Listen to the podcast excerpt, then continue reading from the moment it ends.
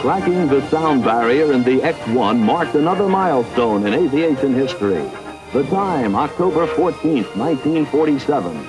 The place, Air Force Flight Test Center at Muroc, California. The pilot, Captain Chuck Yeager.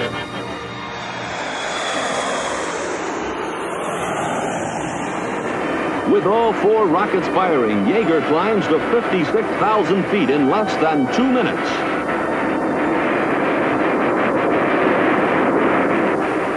And he does it. The first human to crack the sound barrier.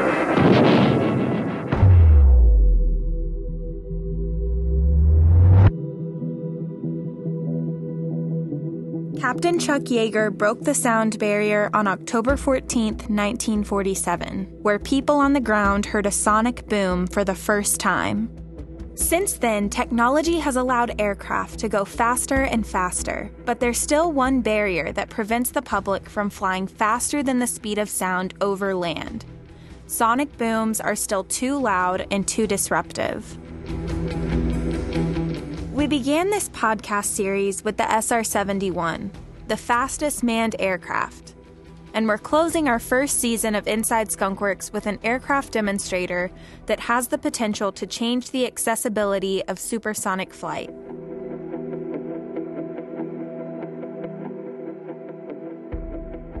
There's two ways that you actually hear the sonic boom. One is the actual noise that you hear when you're outside. Uh, usually it's like a double crack, so it's like a boom boom. And then when you're inside of a building, you actually don't hear the sonic boom. What you hear is the windows rattling or the door shaking or what appears to be maybe the building moving. Some sonic booms have even been known to break windows, so they can be fairly destructive as well. This is Peter Iosifidis and Craig Nickol. Peter is the program manager for the low boom flight demonstrator on the Lockheed Martin side of this project, and Craig is the program manager on the NASA side of this project. NASA has been working with our industry partners for many years, actually decades, to refine and perfect the technologies that we're working on in low boom flight demonstrator. And the main reason is that we're trying to enable a, a, commercial capability to do overland supersonic flight for commercial applications.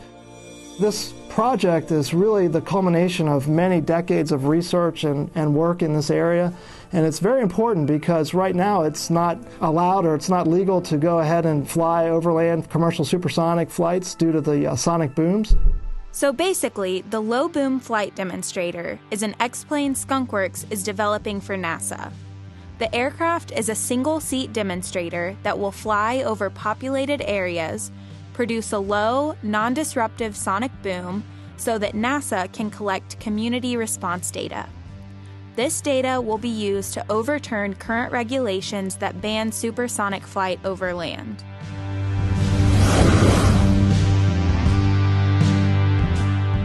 Commercial supersonic flight isn't a new thing. Industry attempted commercial supersonic flight ever since Chuck Yeager broke the sound barrier. For example, the Concorde. When the Concorde came to be, it was touted, hey, this is how we're always going to fly, uh, until the unintended consequences of the noise uh, essentially put uh, the brakes on that, not allowing that airplane to essentially fly, but just to very specific cities around the world and limiting its potential to really service all but just a very small percentage of the population. There was only very few that could actually afford to fly on the Concorde. So the the majority of the population really never got to experience what it means to fly from LA to Tokyo, for instance, in half the time it takes today. So NASA decided to take on the problem. We started with a lot of concept studies, a lot of requirements analysis. Uh, NASA generally does not build these types of aircraft in-house. You know, we use industry's capabilities. It's more efficient that way. Industry has that expertise that we need, and then NASA brings to the table the technologies, the connections to the regulators, the requirements. We had a, a competition for this next phase, which is really the big one. It's the detailed design, the building, and the testing of the demonstrator. And so uh, Lockheed competed for that, and the Skunk Works was successful. So we're really excited about this partnership moving forward. And we have a lot of confidence that we've got the right team in place here between NASA and the Skunk Works to be successful.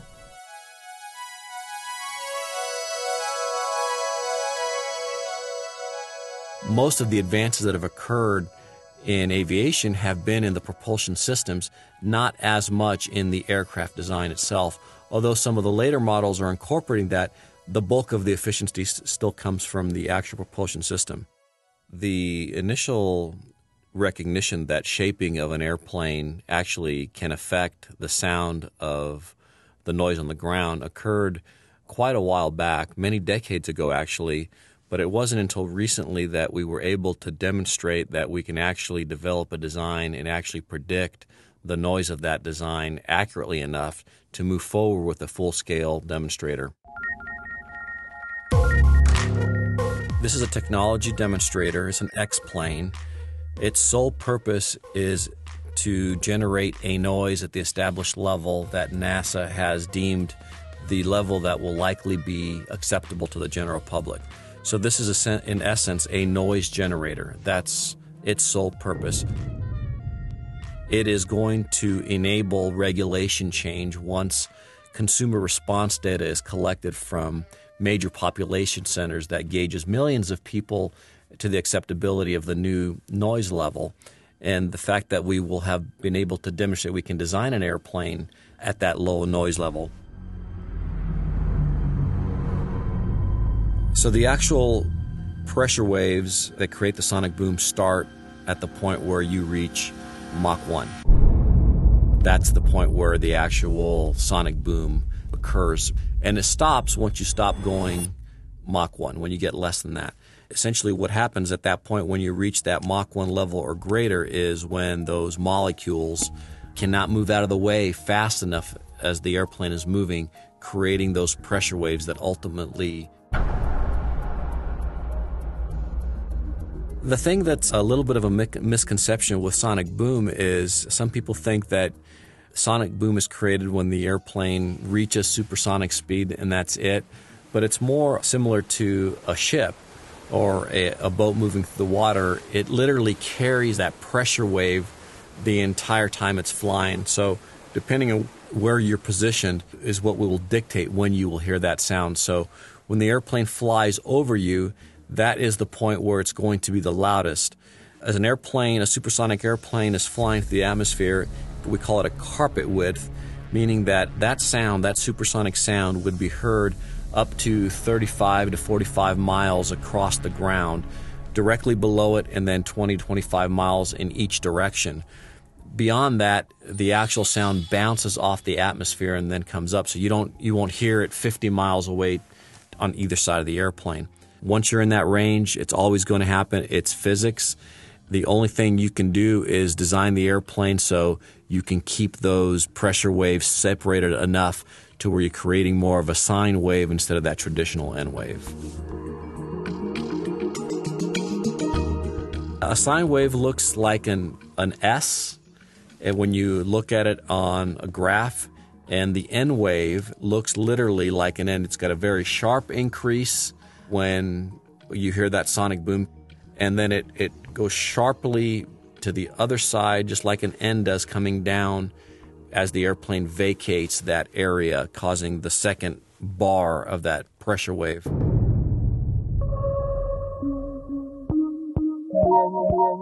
It's very long and pointy, and that's part of the reason we're able to separate those shocks because we need that extra length uh, of the airplane so we can actually design those separation of those pressure waves. And therefore, any supersonic airplane that's going to create a low sonic boom is going to be long and skinny for the most part. The rest of it has to do with uh, designing the aircraft so that all the shocks coming off the other parts of the airplane, everything has to be considered and also has to do with the trimming of the airplane, how we actually fly it, and the fact that we are going to need the uh, onboard computer of the aircraft to actually fly the airplane because it's a very delicate balance between achieving the desired sound effect versus uh, booming people in a manner that's going to create that very loud sonic boom. The idea is to make the shock increase very smooth across the length of the airplane. It's one of the reasons it's shaped the way it is, is why the airplane has such a long nose and why it is area ruled in a way that makes the incremental increase in shock as you go down the body of the airplane relatively small, very small steps instead of a big step on a conventionally designed uh, supersonic airplane. This is Chief Test Pilot of the low boom flight demonstrator, Dan Canin. So the test pilot is very much involved from the beginning in the actual design of the airplane. We're working already, we've already started drafting a flight manual for that, and I'll be working that in conjunction with the NASA pilots. The airplane itself is, is very easy to fly and for all of us. Um, it's not about uh, learning to fly, and the simulator is not about learning to fly the airplane. It's really the unique systems on the airplane and our response when one of them fails, and, and really the ergonomics of what the switches do so we're not fumbling around and we can do that very efficiently. And when you've spent two years working specifically with that airplane, it has the potential to be the most comfortable you've ever been in an airplane because you haven't inherited the design from somebody else. You've been in, intimately involved with the decisions on the pilot vehicle interface and the displays and the, the, the, the hands on throttle and stick uh, selection and things like that. So I anticipate this to probably be one of the most comfortable airplanes I've ever flown in for that reason.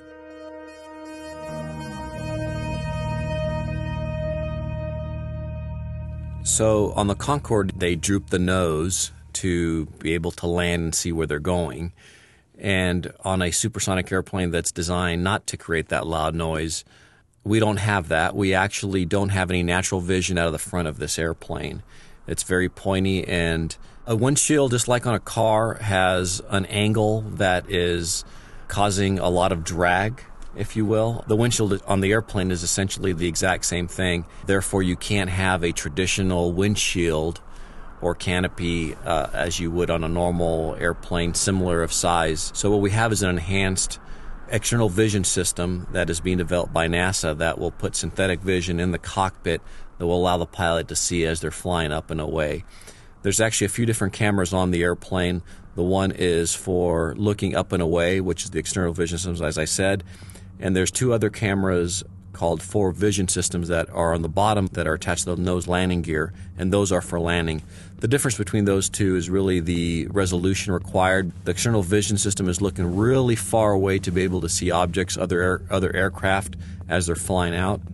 The other cameras underneath the airplane, since they're only required for landing, they don't need that high resolution. Those are commercially available systems.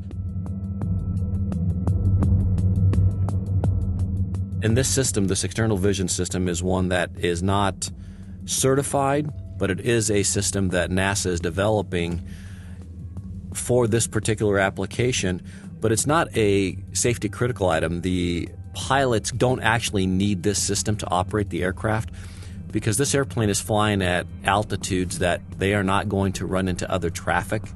The airplane is flying at 55,000 feet and as they're climbing out from from the airport all the way up to that altitude, the intent is to clear the path of the aircraft during the flight test. Uh, but if necessary, they also have a, a, plan to use a chase plane to make sure that there's uh, nothing out in front of them. So the XVS, although great system, uh, it's not a critical safety item for the airplane and doesn't actually have to uh, be available for the pilot to operate safely. I believe that all the configurations will probably not have natural vision to achieve the noise level that's going to be required to keep the sound to an acceptable level. So I do believe the system that NASA is developing will ultimately be certified at some point and could very potentially be the system that many commercial products will use as they come to market. You can see out the side so you have peripheral vision, but it is probably a little bit different than most pilots are used to.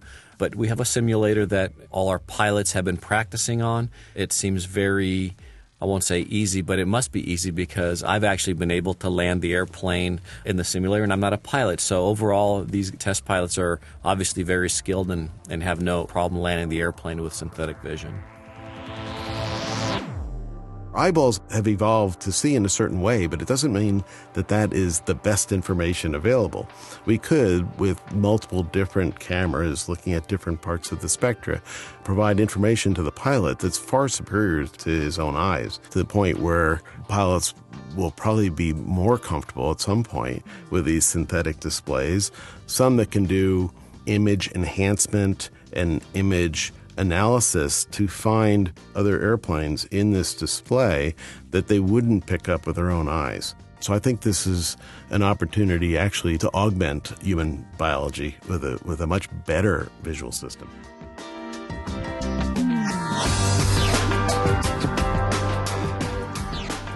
Uh, one of the criteria and guidance that we provided to our designers early on was we want to achieve NASA's requirements in a manner that's most affordable because there is not an unlimited amount of funding available for this project. And one of the ways that we do that in typical Skunkworks fashion is uh, we don't want to go reinvent the wheel. If somebody has already done that work and has already developed something that we can use, that's what we're going to go do. So the only thing new about this airplane is the shape. Most of the components are either existing off the shelf or repurposed from other aircraft. The propulsion system is a General Electric 414 100 engine, which the 414 engine is used on the F 18 and also used on the Swedish Gripen. So that is an engine that exists commercially off the shelf. Some of the other major components are repurposed from other aircraft. The landing gear is from an F 16 Block 25.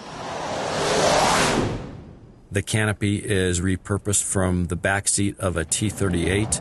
Many of the other subsystems, such as actuators, anything to do with fire control or auxiliary power, electrical systems, pneumatic systems, all those are repurposed from other aircraft.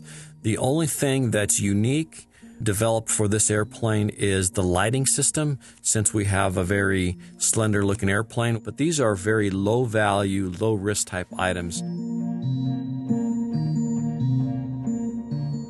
Regarding what it actually sounds like, the Concorde made a, a noise level at 105 PLDB our current design that NASA had established for this technology demonstrator is at 75 PLDB, an order of magnitude less.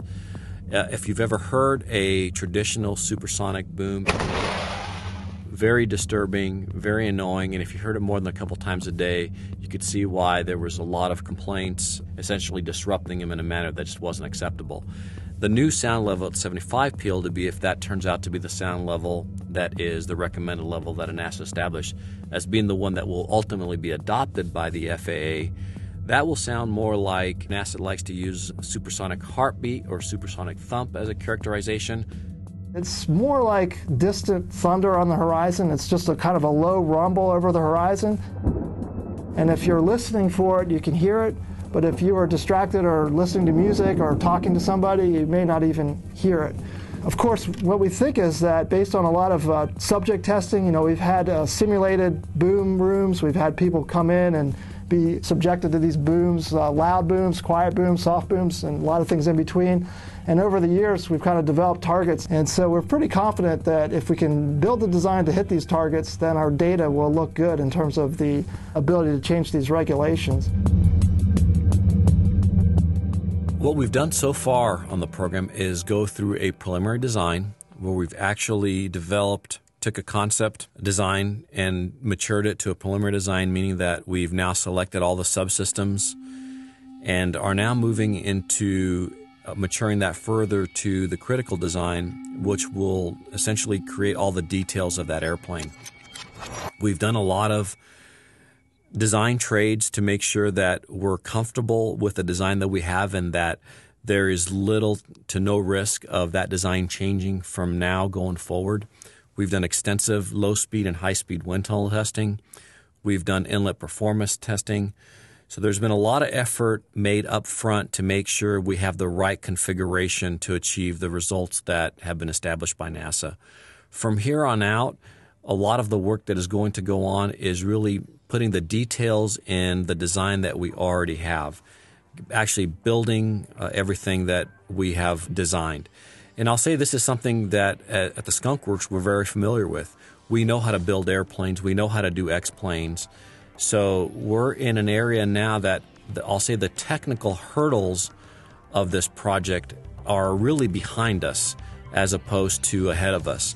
Uh, now we just need to get on with building this airplane and providing it to NASA so we can all fly on a commercial supersonic airplane.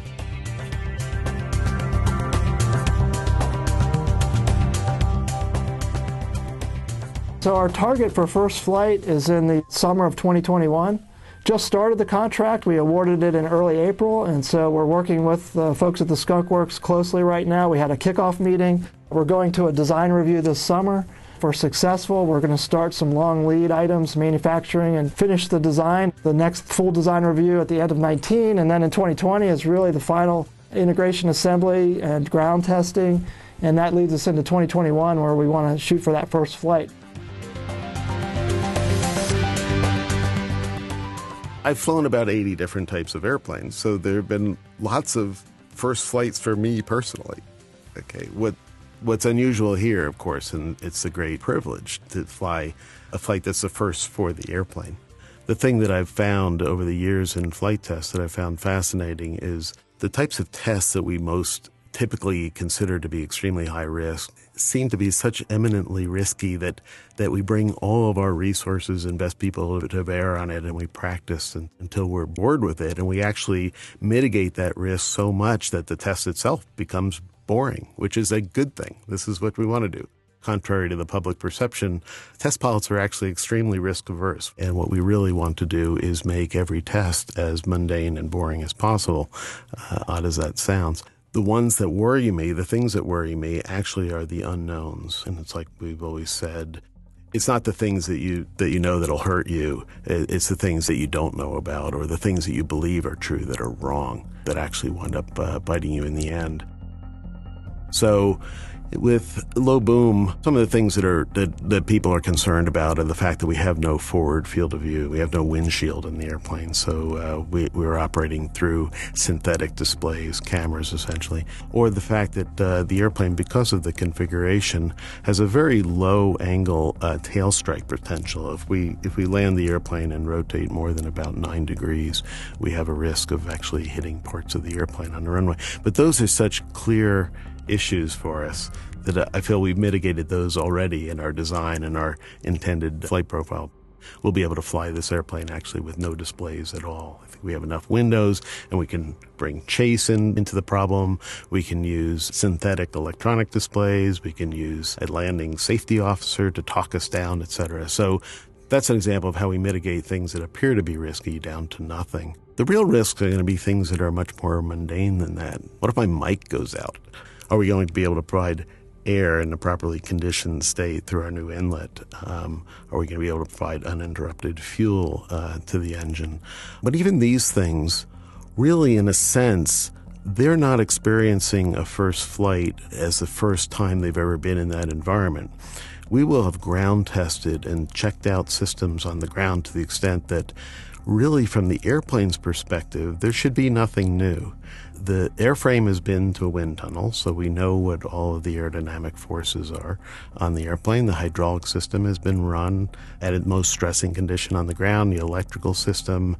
So when the airplane gets airborne, while it'll be a first for me, it should not be a first for any component on the airplane.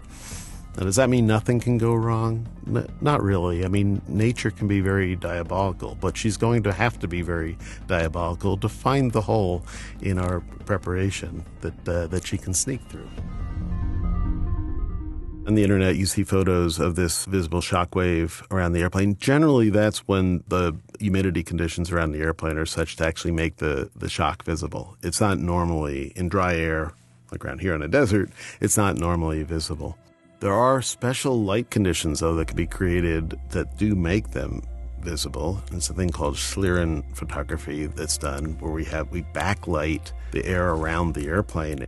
It's just like the effect that you see when you put a pencil at an angle in a, in a cup of water, where you see this sudden jog in the shape of the pencil because of the, the density change of the medium that the light is going through.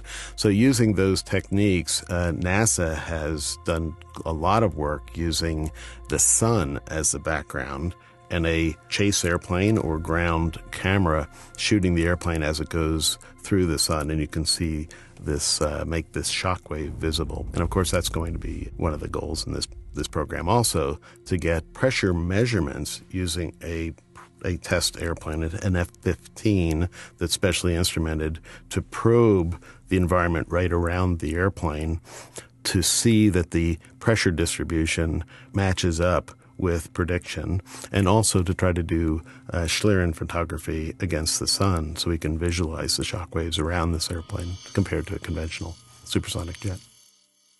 We asked Dan what it would be like for someone to fly at supersonic speeds for the first time.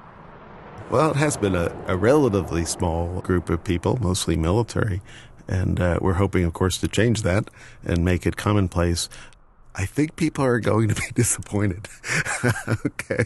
I think they're going to, first of all, unless we advertise the number like they did on Concorde, where they actually put the number up in the passenger compartment so people could see, from a pilot or passenger perspective, you, you would never know it happened. It's, it is only a number on a gauge. Now, outside the airplane has been historically a different thing. It's a very loud bang for people on the ground, conventional supersonic aircraft. And we'll try to change that also to make that a non event. Once that first flight happens, there'll be this phase we call envelope expansion. So we need to actually prove that the aircraft is safe to fly through what we call its envelope, which is its altitude and speed capabilities. So we kind of start out with a first flight that's fairly low and fairly slow, and then the next flight we go a little higher and faster and a little bit more, and we keep adding on incrementally until we've proven out the whole envelope, which is a high supersonic uh, speed of Mach 1.4 and uh, high altitude above 50,000 feet. And so once that process is finished, then we go into a, what we call acoustic validation, where we start measuring the booms off of the aircraft, basically make sure that these sonic booms it's generating are what we expect. Moving into the next phase, which will be the community response testing in the 2023 timeframe. And the community response testing is really the most exciting part of this and the whole reason we're doing it. And that's the part where we fly the aircraft over the public and we actually gather data through a survey. And that's really the database we're talking about. So there's a lot of steps to go, but the ultimate product of this is really a database of this community response. And that database is what we need to affect the regulatory change. So, first flight is important, but first flight's only the very first step. The role of NASA in general, the role of the government here is to gather that data, do it in a way that's acceptable to the regulators and, uh, and then support this change. Uh, once that's finished, NASA is not going to go ahead and build airplanes and sell airplanes or operate airplanes. Of course, that would just open the door for industry then to step through and take advantage of this system. And this is not an abnormal thing. The government has done this in many different areas. When we started air service in the very first place, the government supported it through the air service, the air mail. Railroads, similar and on and on. So it's an inherently government function to do this type of work. And once we're done, then we step away and we've opened the door for industry and the public to benefit.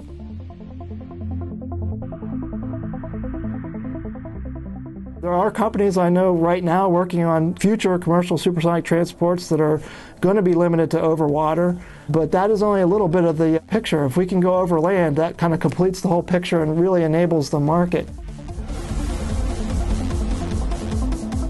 The actual rule change could happen within the next five, seven, eight years, and we can actually start building a commercial product prior to the actual rule change and be ready for that when it happens to have that capability available to the consumer. It just feels good to go faster, whether you're on a bike or in a car or you're running. And we measure ourselves by time, whether it's a horse, a car, a motorcycle airplanes, uh, that we have air races. So there's always been this fascination of going fast. So this is just the next step in allowing not only those few folks that are competing to go fast, but allowing the general public to also participate in this capability.